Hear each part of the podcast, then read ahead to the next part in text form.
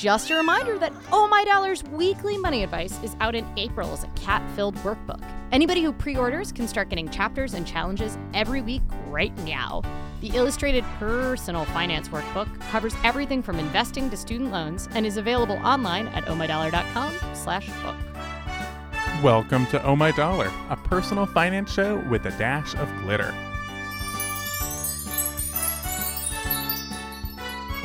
Dealing with money can be scary and stressful.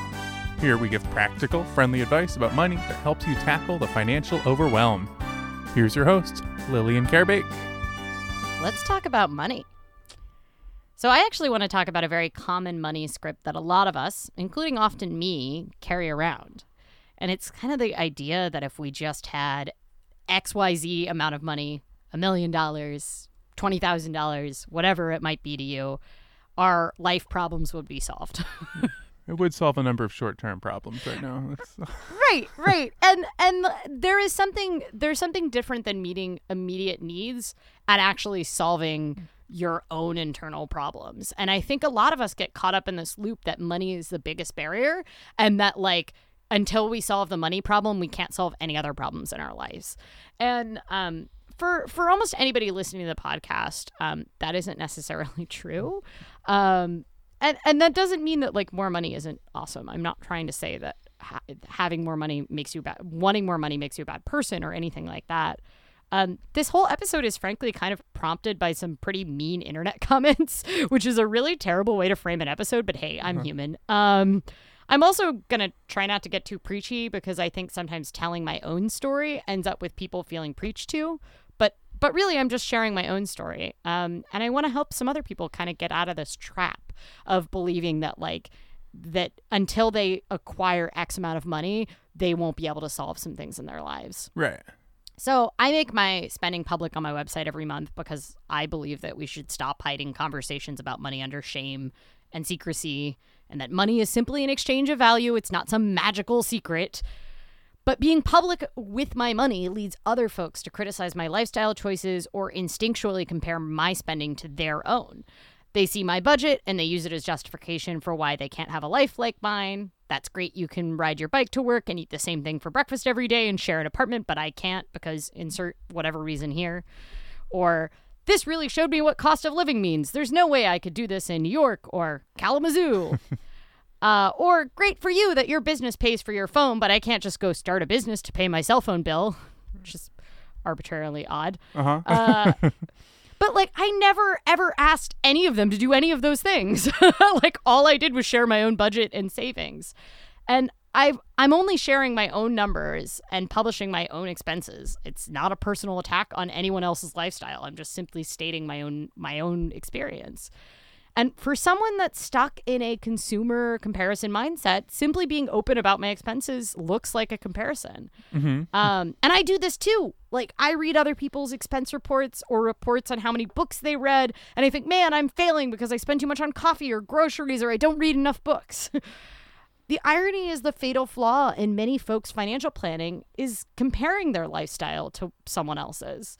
We try to keep up with the Joneses, not realizing their lifestyle is financed by debt or a rich aunt or a trust fund. We buy houses and clothes and things we don't really need to fit in. But the truth is, the good life just isn't that expensive, right? Once you no longer value acquiring objects or status, it's surprising how little money it takes to have a quality life, especially if you focus up on building your own savings and avoid acquiring debt. And advertisers love to sell you the idea that a quality life is one filled with more stuff. And they equate their products with common core values. Here's a couple examples I saw in last night's commercials. A car with seat heaters and built in televisions equals more time spent with your kids, hanging out in the back seat. A can of soda equals your friends coming together for a dance party in the street. A crisp shirt and cargo pants equals time spent seeing the outdoors with your significant other. Deodorant equals a fulfilling career where you feel like a valued member of the team. Good marketers know that they need to target these core values, these things you really inherently want as a person fulfilling work, time with your family. And associate it with their product so they can buy it. And that's how we get caught up in this loop of like, if I had more money, I would have X object and then my life would be better, right? Like, I would have fulfilling work if I had enough money to buy nice deodorant and therefore, like, the I need more job, money. yeah. Right. Yeah. But very rarely will buying that soda or that car or that shirt or that deodorant actually help you live closer to your core values. Stuff alone does not give you a fulfilling life, and that is a, a universally true fact. People do. Creating things does. Fulfilling work does. Family does. The show isn't a frugal screed against buying things, as much as people might hear it and think it is. Exchanging money for things is great. One of the wonderful things about modern society is that when I have a material need, if I have some money, I can usually exchange money to help fulfill that need. That's awesome. But know that spending money alone won't get you closer to your core values. And at close to poverty level, yes, more money does help make you happier. Like we have stats on that because worrying about shelter or health or feeding yourself isn't good for anyone's happiness levels. but once you get past that baseline level, more money will rarely solve your problems because it turns out, as humans, most of our problems have to do with things that can't be solved with money. Uh, I had a friend that that once said, uh, a friend who had done pretty well for themselves, saved a lot of money over their life and retired early and said, you know, a problem you can solve with money isn't really a real problem. And at first I heard that and thought, man, that's a really privileged view, right? like like oh, that's easy to say if you have a lot of money. But at the same time, like the things that are that are scary and terrifying to us as humans, like the existential dread that exists at all times, money doesn't get rid of, right? I had Right, a. I, I had another friend who um you know, had never made a lot of money and then suddenly came in came into money all of all of a sudden. They, they they sold a website and so they made they made good money very quickly. And they realized that like the problems in their life did did not go away. They had always told themselves like, "Oh, I don't have enough money, so I can't go work out, and so I'm out of shape," or you know, "I don't have enough money to buy nice food," um, and like, "Oh, I don't have enough money, so I you know can't I can't spend time with my family and things like that. And then they realized that like that sudden influx of money didn't solve any of those problems. Like they they one they could have probably solved some of those problems before, and right. Yeah. and and two like having the money didn't make those immediately go away. They still had to work at those other problems.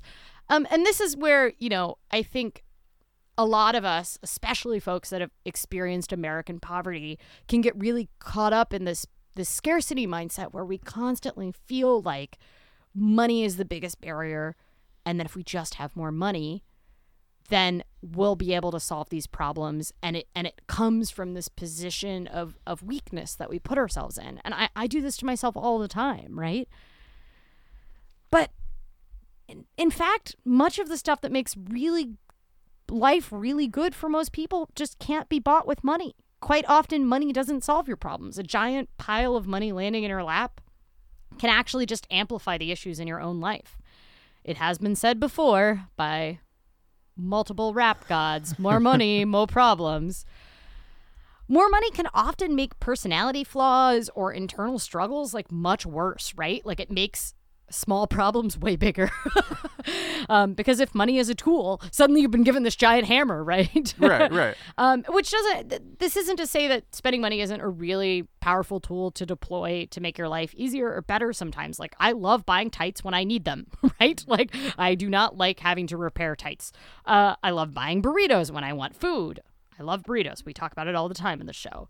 But if I had more money, it's not that the real problems in my life are going to go away. Like maybe I'll have more burritos and like less holes in my tights, but I'd still be an anxious person and I would still be concerned about security and there there are so many things, the things I want out of my life that money doesn't make more of it appear.